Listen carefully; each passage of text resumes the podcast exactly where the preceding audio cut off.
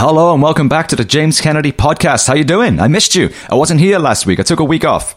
Did you notice? Did anyone care? I doubt it very much. But you know, I was, I've been trying to be really good with these podcasts, like getting one out every week, and I've just been so crazy busy with other stuff, man, that I just wasn't able to get one out last week. So apologies for that, but I'm sure the world kept doing its thing despite my absence.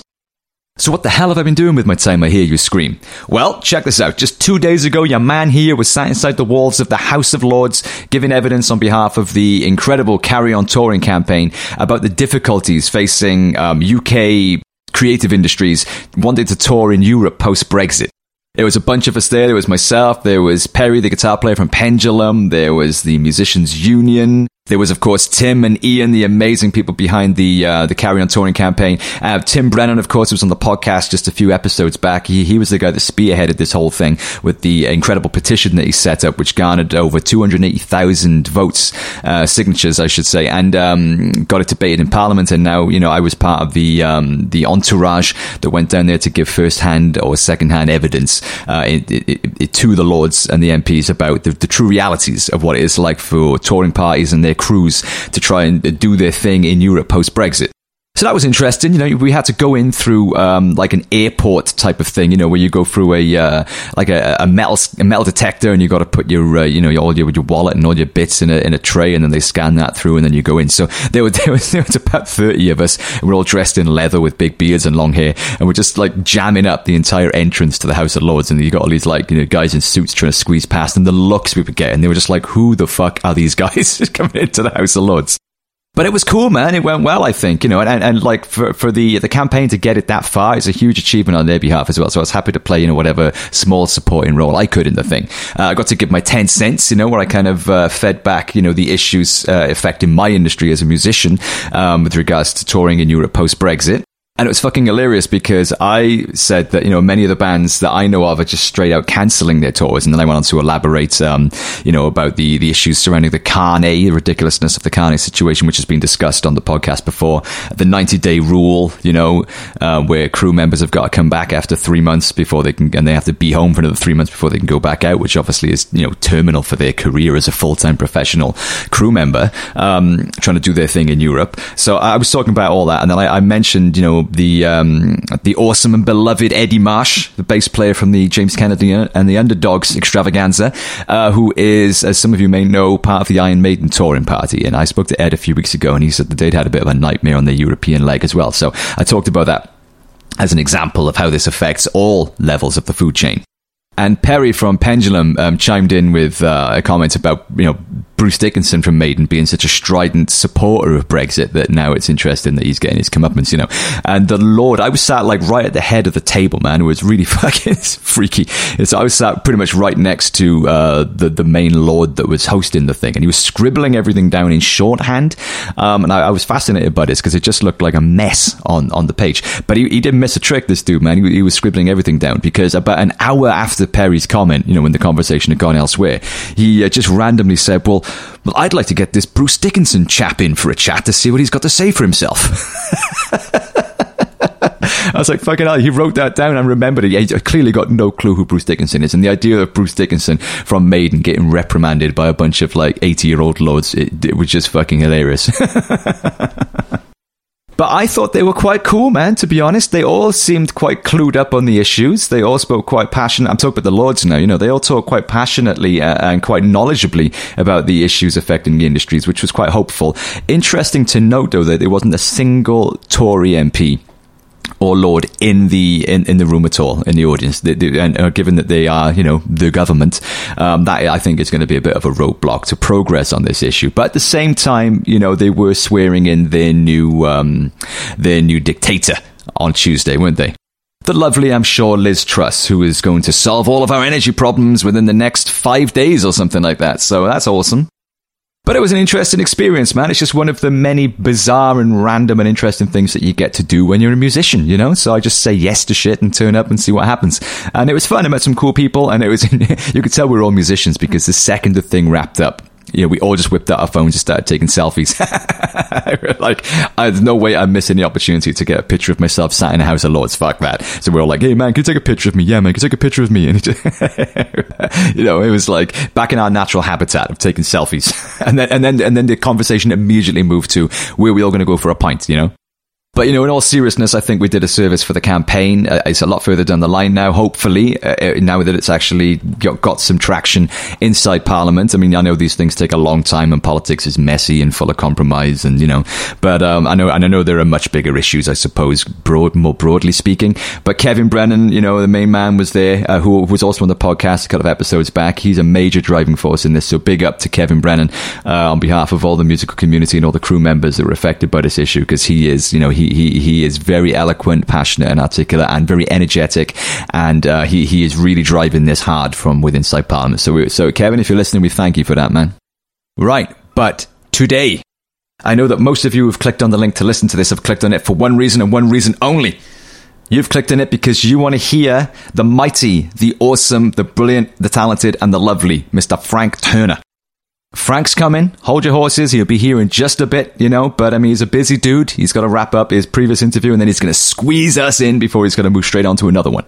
Now, for those of you that are hoping to hear about when Frank first discovered his love of music and what was the first record he ever heard and all that sort of stuff, I won't be asking him any of those questions. Sorry you know, my podcast is not a promo platform, and Frank doesn't need that anyway, you know. So I'm hoping to have a bit more of an interesting conversation with Frank and try and give him some questions that he hasn't already answered a million times before, which would be difficult because, you know, he's, he's done a lot. But I purposely don't get a lot of um, musicians on the podcast because, you know, no disrespect to the community that I'm a part of. Many of them, eh, they live quite a one dimensional life, you know, and I, and I get that. It's all about the rock and roll and the music and not much else. Um, but, you know, I'm more interested in talking to people that have got something we can either learn from or that can, eh, you know, highlight a cause or a campaign or just people who are dead interesting and insightful about life or their stories or whatever. And Frank, I think, navigates quite a lot of that stuff. He's, uh, he's a very interesting guy who's done a hell of a lot, achieved a hell of a lot. He's experienced a lot of highs, a lot of lows. He's had a very interesting journey as a person and as an artist. And, uh, you know, thankfully as well, he's also very articulate, well spoken, and very outspoken. So I thought Frank would be a perfect person. If we're going to get somebody from the music world to come on, I thought he would be somebody who could be much more interesting than someone to just come on and try and plug their latest record, you know? But by the way, Frank's latest does have a, does have a new record, the number one in the album charts incredibly awesome FTHC, which I'm a massive fan of. So I'll try not to fanboy over that aspect of it too much. But uh, that's not the main reason why Frank is on today. I, just thought Frank would be an interesting guest, and hopefully we can have a, a chat um, that for you Frank Turner fans out there listening um, will be something different to see a different side of Frank. So I'm just looking at the clock here, and Frank is due to join us any second now. So stay right where you are. And in the meantime, I'm going to nag you again. Have you subscribed to the podcast? It's a click of a button, man. Come on, help a brother out here. Have you subscribed to the podcast? If you haven't, what better reason and what better time to do it than to do it now? So get on it. Smash that star ratings button. Give me some stars, man. Come on, is that too much to ask? And of course, please do spread the word about the podcast. You know, we're getting interesting dudes on every week and we'll continue to do so as long as there's interest in us doing that. So, so help us get this word out there and help support the podcast and, uh, you know, help keep us afloat so that we can keep giving you the good stuff. And now, the moment you've been waiting for. Frank Turner is a man who needs no introduction and is one of the hardest working people in the business and one of the finest songwriters and lyricists of our time. He's only just recently gotten back from completing a gargantuan tour of the US, 50 states in 50 days, and his latest album, the awesome FTHC, recently peaked at number one on the UK album chart. We've got a lot to get into and not a lot of time to do it, so without further ado, Mr. Frank Turner, how are you, sir? Uh, I'm very well, thank you. What a lovely intro that made me feel accomplished. well accomplished you are, number one. How does that feel, well, man? Having number one record. Yeah, it, it, it's good. It's a slightly mixed feeling for me, simply because as a kid, my whole sort of identity was that I was the kind of kid who didn't care about the charts and yes. what was in the charts. Same. And then as an adult, to then sort of get the number one in the charts, it's, it's I mean, the point is, it's awesome. Um, but there's a little 16 year old me in the middle wagging her finger somewhere. you sold um, out. Yeah, yeah, yeah. yeah, no, but that, the thing is, ultimately, that guy was an idiot. So let's just move yes. on. Um, it feels, it feels great. 100%. And dude, I mean, what a record as well. I mean, I'll, I'll be plugging the shit Thank out you. of the record later on, but I mean, it's one of my favorites. Honestly, I love it. Um, to what an Thank achievement. You, that's very kind. But you are a busy mofo, as I just as I just said in the intro. I mean, you've just gone back from 50 states in 50 days. You've been a busy mofo for yes. a long time. You're, you're, an unstoppable force. I mean, what what uh, for me? I'm interested in what's driving that. I mean, I, I couldn't keep up, man. I don't know how the hell you've been able to do this for so long, so consistently at such a high quality, constantly on the move with such a high level of, of creative output. What's driving this? Is it pure creative passion and endeavor, or is it something else? Do you think? I mean, it's it's. I mean, first of all, it's a slightly difficult question for me to answer because I'm sat in the middle of this this uh, um, Tasmanian devil tornado. Um, uh, but like, uh, you know, I kind of uh, I mean, I, I, grew up idolizing bands like Black Flag, and there was very much a kind of there. There's an interesting and unpackable crossover between the Puritan work ethic and hardcore punk, I think. But anyway, uh, that's a whole other conversation. Um, but you know, the idea of touring a lot and touring hard um, and all that kind of thing was always really appealing to me. And um, I, I've sort of, in a way that's unoriginal, but I'm slightly sort of I've always been slightly haunted by mortality in a sense of like limited time and this kind of thing. And right. it's like get on with it. Mm. You know, um, I can no longer be an archaeologist and a paleontologist and an astronaut and a, you know, do you know what I mean? The, my options limit, so I pick this one, do it well. Um, but I mean, ultimately, I suspect that like it's just a. Um, like I've got two sisters and they're both equally driven in their fields. Right. You know, um, one of one of my sisters is in the Green Party, one of them's in, in the army. Wow. I mean? And like, I think my mum slightly wonders what it was she was kind of drinking, um, uh, if you know what I mean. Uh, so, I mean, there's, there's definitely like that. We have quite a sort of, we're quite a kind of um, driven family, should right. we say. Okay, so there's nothing more sinister driving this, you don't think? It doesn't seem like that when I look at you. It seems like this is just I something. I don't think so. This is just in your blood, like I'm getting, and it sounds as if it's in the I, family. I think it is. Yeah. I mean, I, again, I can psychoanalyze to a degree, and like you know, I, I was pretty angry about quite a lot of my uh, childhood and my my education and that kind of thing. And and there's a certain degree. I think like most people involved in punk rock, there's a little kind of burning coal of fury. Yes. Um, uh, somewhere in the middle of this chest, but like, I mean, yeah, it's it's difficult for me to answer the question, but um, yeah, one hundred percent uh, yeah, hopefully it's a it's a constructive drive rather than a destructive one. I, well, it was certainly constructive for us because it gives us all this great music. So even if there is something painful within you triggering it, you know, then it's it's, it's to our benefit. So thank you for that. thank you. Uh, do. So do you even manage to have a work life balance at this point? How do you manage to straddle that? That's the thing actually that I've consciously worked on for the last few years, and it's funny because like I, I, had, I mean, pandemic aside, I have, was actually in the middle of just easing off the gas a little bit, um, and in a way that perhaps not everybody has noticed because we're quite good at sort of spreading things out and announcing enormous tour dates in right. one go, right. and therefore people miss the gaps. But like you know, we used to do 250 plus shows a year. It's not that intense anymore. And, uh, you know, I got married. I have a home life. I have a cat. Not nice. Um, lots of people in my band and crew have kids now, you know, and ultimately I do want to do this for the rest of my life. And I'm sort of old enough now to understand that it's a marathon and not a sprint. Right. And, you know, um, I turned 40, and believe me, there are things you can do when you're in your 20s that you can't do in your 40s, yeah. um, and uh, just physically. Um, so, uh, you know, it's, there's definitely been a sense of, uh, of um, trying to sort of be realistic about that. Also, there's definitely, there was a moment in my life when I was kind of engaged in an arms race with myself to be the hardest touring SOB in the world yes. kind of thing. And, um, and, and I sort of realized after a while that first of all, nobody else was taking part in this race. Um, and secondly, like no one else really cared. Um, and it was, it was quite, quite destructive for my own kind of mental health. And, and indeed it makes you just, it makes you quite sort of one dimensional as a person if you only do one thing all True. the time. Yeah. And like, you know, I'm, I'm lucky that I started this idea of trying to build a kind of, a hinterland for myself outside of touring before the pandemic hit because then it meant that I didn't completely go off the deep end once once my job got made illegal. Right. Um, yes. Yeah. for eighteen months.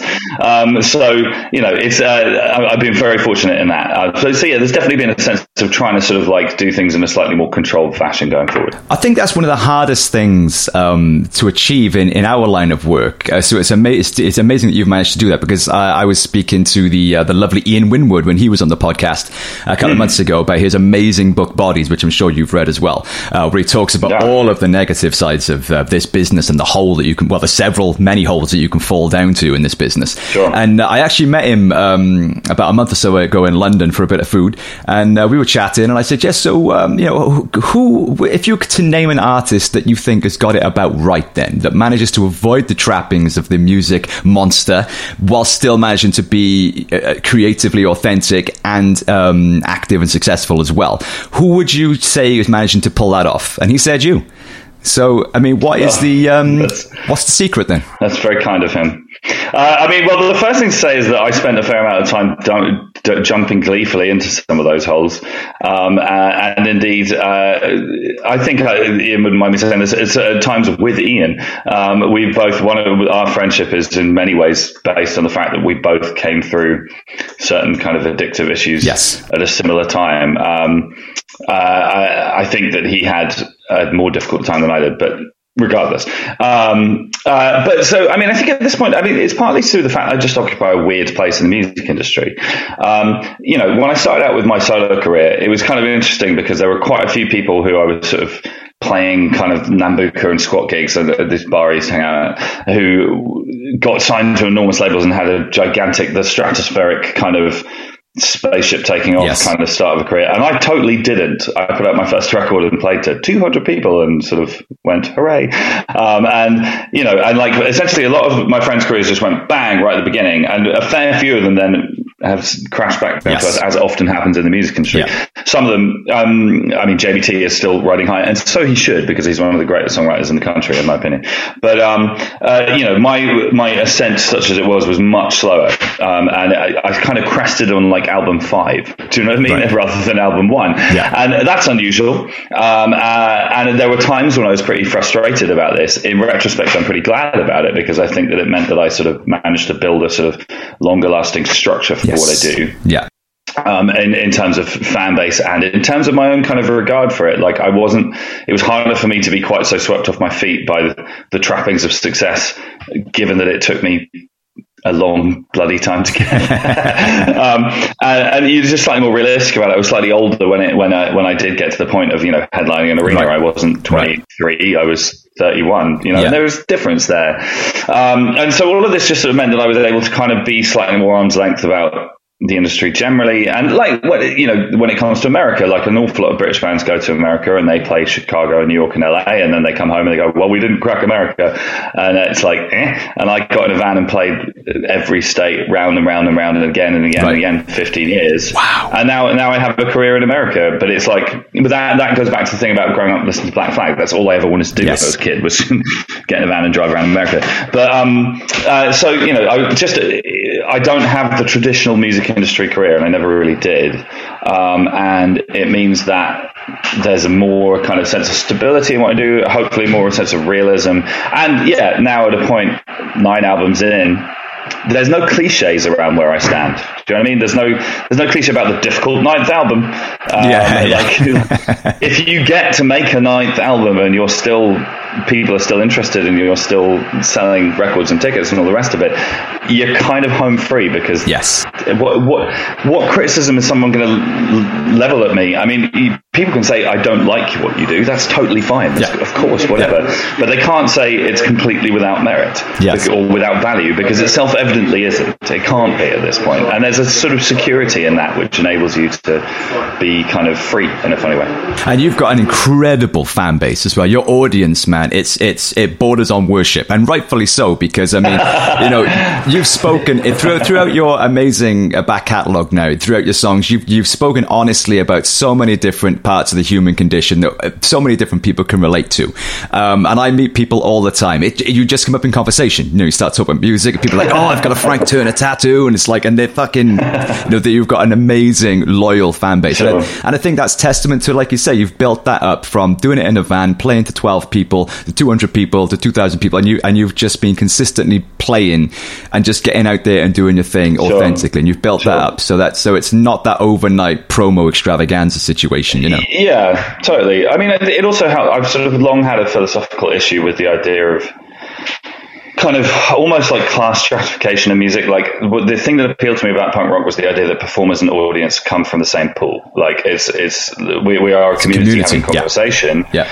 Um, but it's like the idea that you know musicians are a separate caste to uh, to punters is just sort of idiotic to me. It doesn't make any sense. Yeah. Um, and uh, obviously, you know, I, in my early shows, I sold my own merch. I just hang out after the show, all the rest of it. You can't do that when you're playing Wembley Arena. It's just yeah. it's yeah. idiotic. It's not possible. Yeah. But there is a sort of from an awful lot of people who are into my music. There it has been a philosophical gesture there in the early days, which hopefully establishes all that. And also, like I mean, just little things like my email address is still on my website, so people people can say hi. Well, yeah. Well, I, um, I, emailed you, and you got back personally. I was like, oh, that doesn't happen often, you know. Yeah. Well, but you know who else does that? Henry Rollins, um, and and and still does. I might yes, add. So I can um, confirm that he does. Yeah, so you know, so I mean, there's an obvious kind of lineage there. Well, it's interesting you mentioned punk because um, if I look at your back catalogue, there is there's a lot of different genres there. I mean, the new album's got mm. some heavy shit on there. It's great to see that coming back, and obviously, you know, A Million Dead as well was a very heavy band.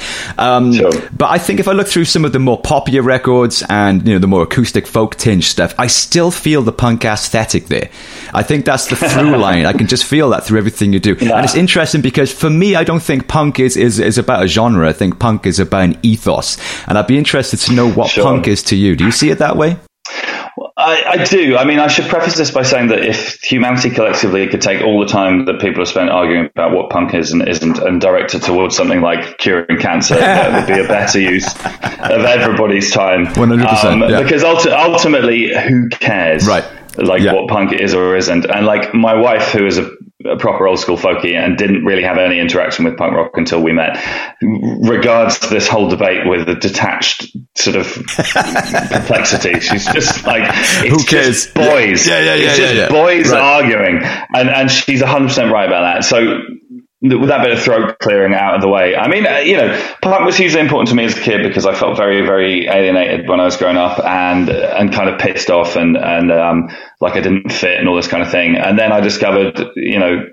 The rage of the Pistols and Black Flag was great. The inclusivity of the Clash was arguably more important. Yes. Um, and I started kind of bunking the training going to London and discovered that there was an it wasn't just stuff that happened in 78 or, or 81 or whatever there was an active underground hardcore punk scene in London based around household name records, the UKHC scene in the late 90s. And, and the barrier to entry was showing up.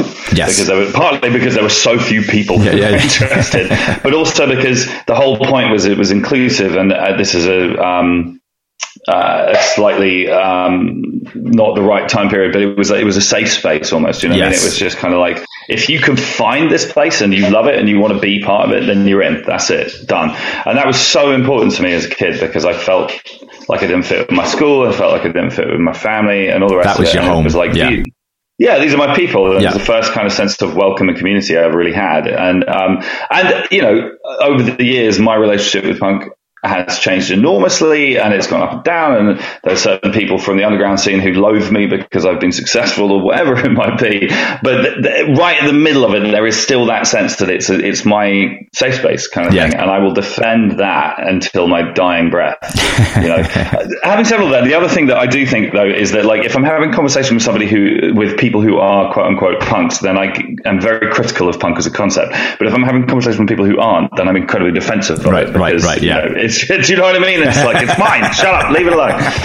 Um, well, I, I, I love your missus's response to that, and I think that's the one that I'm going to parrot now when people start talking to me about it as well. I'm just going to say, ultimately, who cares? yeah, yeah, yeah, yeah. Totally. But um, well, you mentioned that you've recently turned 40 and you've had an amazing yes. career now for a long time as well. You've started right at the bottom, you've had amazing success, but I know that you've had a lot of struggles and stuff like that personally as well as through the journey of, you know, the arts and everything.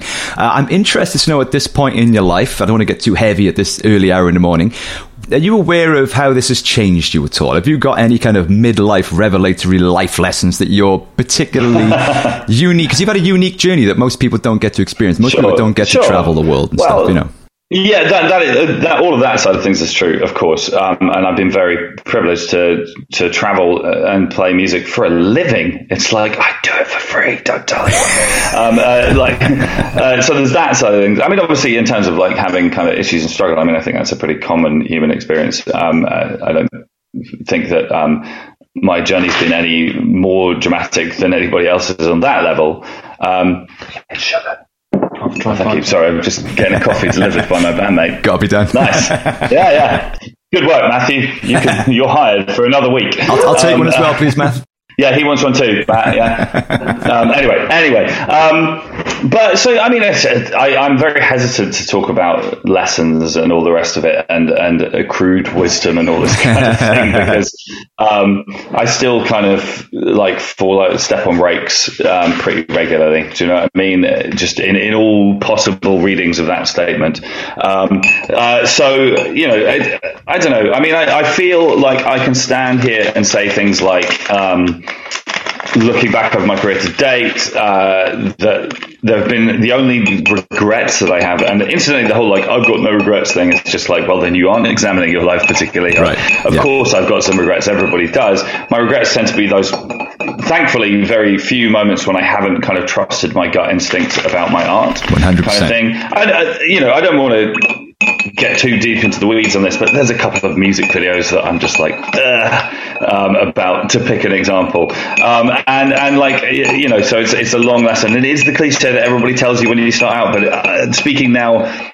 20 years, 25 years into a music career, it's true. Trust your gut. Do right. the things you believe in. Right. Um, because ultimately you will have to answer for your creative decisions for the rest of your life, you know, um, and uh, so, so that's that's one thing I would say I was learned. And I guess the second thing I would say is that like, and I wrote an entire record about this, so forgive me for quoting myself, but like, ultimately, I feel like over time people forget the content of your conversations and remember the tone of them more.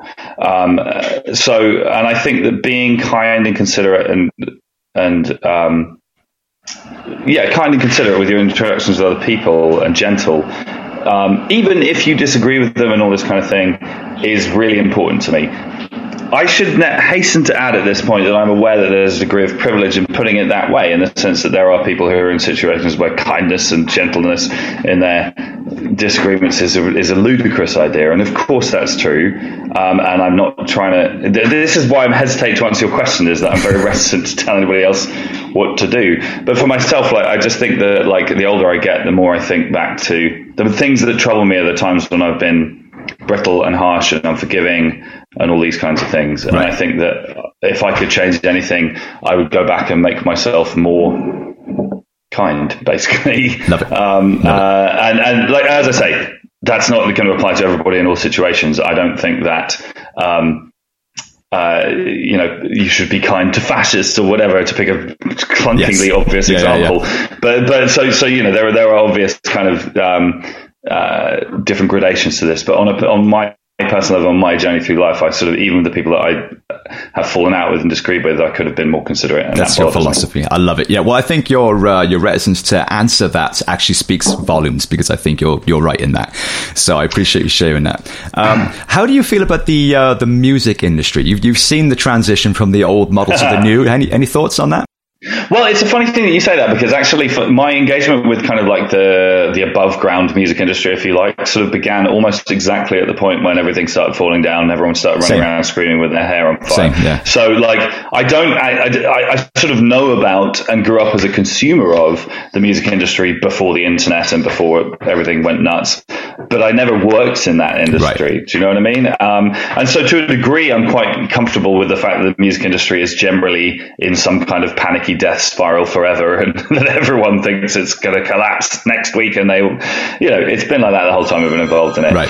i always think in these conversations it's crucial to say that music industry is two separate words and that i'm interested in the music and i necessarily engage in the business or the industry side of it but ultimately if i get to uh, make a living expressing myself and indeed my band and my crew get to make a living being part of that then happy days and, and quite the mechanics of the of the economics behind that. Uh, obviously, there's something I have to pay attention to, yeah. but I'm not I'm not that fussed Secondary. in some ways. Yeah. Yeah. Yeah, it, exactly, exactly. Secondary. Ha- having said everything I've just said, I mean, I do think that there's an inflection point in the structure of the industry is imminent. Um, I think that at the moment the music industry is very, very um, obsessed with data, um, and particularly you look at things like TikTok, which incidentally has the death harbinger of civilization and culture as a concept. anyway, um, uh, but the you? I mean, have you been on TikTok? Of course, like, dude. I'm. A, yes, I, I know. I, was addicted to monkey videos as anybody else, Mike. Come on, I'm human. But I mean, I, I, got I got told to go and have a look at TikTok because they wanted me to get a TikTok account, which I did, and they were like, just spend a bit while on the account getting used to it. And I thought to myself,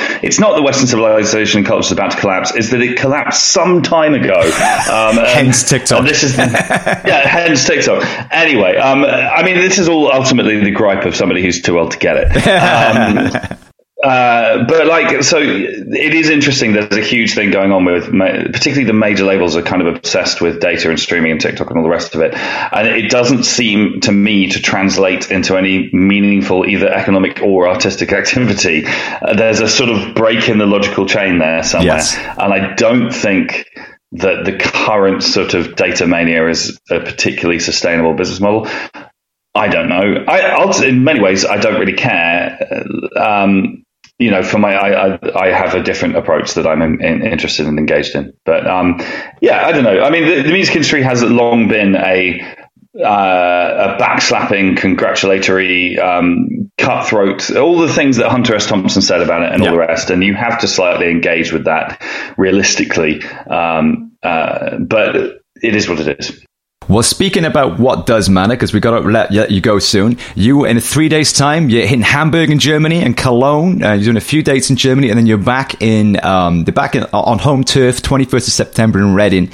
You're playing all through the UK, right the way through till October, and then you're back into Germany on, in November. So you are playing everywhere, man. You're doing Reading, Sheffield, Oxford, London, Nottingham, Birmingham, Cambridge, Norwich, Leeds, uh, Glasgow, everywhere. Uh, oh, you're playing Cardiff on the 12th of October at the Tramshed so I'll be there yes, for indeed. that one because that's my hometown. Fantastic, please do. Yeah, I'll yeah, yeah. That, and the Tramshed, Tramshed is a great venue as well. Awesome. Um, I, I have the fortune of having done what I do for long enough now that quite often I know the venues we're playing better than the local crew do because I've been playing them since they were in school, um, and uh, um, uh, which is a lovely thing actually. And like, um, there's a lot of spots on this tour I'm really excited to to get back to: Brixton Academy, Nottingham Rock City. Oh, my favorite. Uh, all that kind of thing. Nottingham Rock City is my favorite venue in the UK to play. It is the only venue that I have tattooed on my arm. So uh, oh, sweet! Uh, I love that. Yeah, man. Well, I've got a goldfish ball from Rock City over there, which I stole when I was there last. Well, there you go.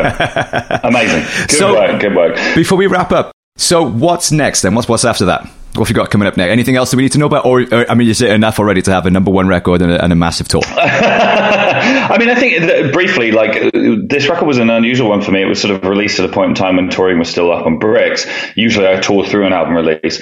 Um, you know, I'm starting to toy around with writing new stuff, but this record was very much written to be played live, and the record's been out for more than six months, and this is the first UK tour for it. That's mental to yeah, me. Yeah. Um, so I guess my point is my intention is to keep touring this record for a while yet because I'm proud of it. I think it's a good record and I want to keep trucking around the world. Um, so there'll be that, but then there'll be more records. Um, I also recently released a side project record called Eating Before Swimming, which is uh, Okay. What to say about that? It's a kind of deranged postmodernist, deconstructivist electronic metal record. Wow. Okay. Was that the most pretentious thing anyone's ever said on on, on here? That sounds like um, my, all, my records. well, there we go. There we go. So that's that's been out lately, which has been fun too. So uh, just keep them busy, basically. Amazing. Well, the brilliant FTHC is out now and is available everywhere. Go out and buy a copy, buy 10 copies and give them to your friends. And let me tell you that if the life affirming extravaganza that is a Frank Turner live show comes even remotely near your town, go and grab a shitload of tickets and get out because it is the best thing you will ever experience. Frank, thanks so much for stopping by to chat with us today. I wish you nothing but the best. Thanks for everything you give us and long may you continue to shine. Hey, thank you so much, man. It's very kind of you and hopefully I'll see you in Cardiff. I'll see you in Tramshed. Cheers, Frank. See you later. And just like that, he's gone. There we go. Frank Turner, ladies and gentlemen, let's hear for him. What do you think of that? I hope you enjoyed it. I enjoyed it. There was loads of things I, you know, I would have asked more if we had more time, but I mean, you know, I think we managed to pack quite a lot into, uh, you know, the 20 odd minutes that we had there. What a cool dude. I got a lot of time for Frank Turner, man. You know, not only do I genuinely believe he's one of the best songwriters of our times, but, um, you know, what a super intelligent, articulate, and, you know, grounded guy that he is. And also, he's bang on, you know, he's, he's on the right side of a lot of um, really important issues and he's very outspoken and supportive of a lot of important causes. So, yeah, an all round cool dude that deserves all of the success, the hard won success that he's spent so long building.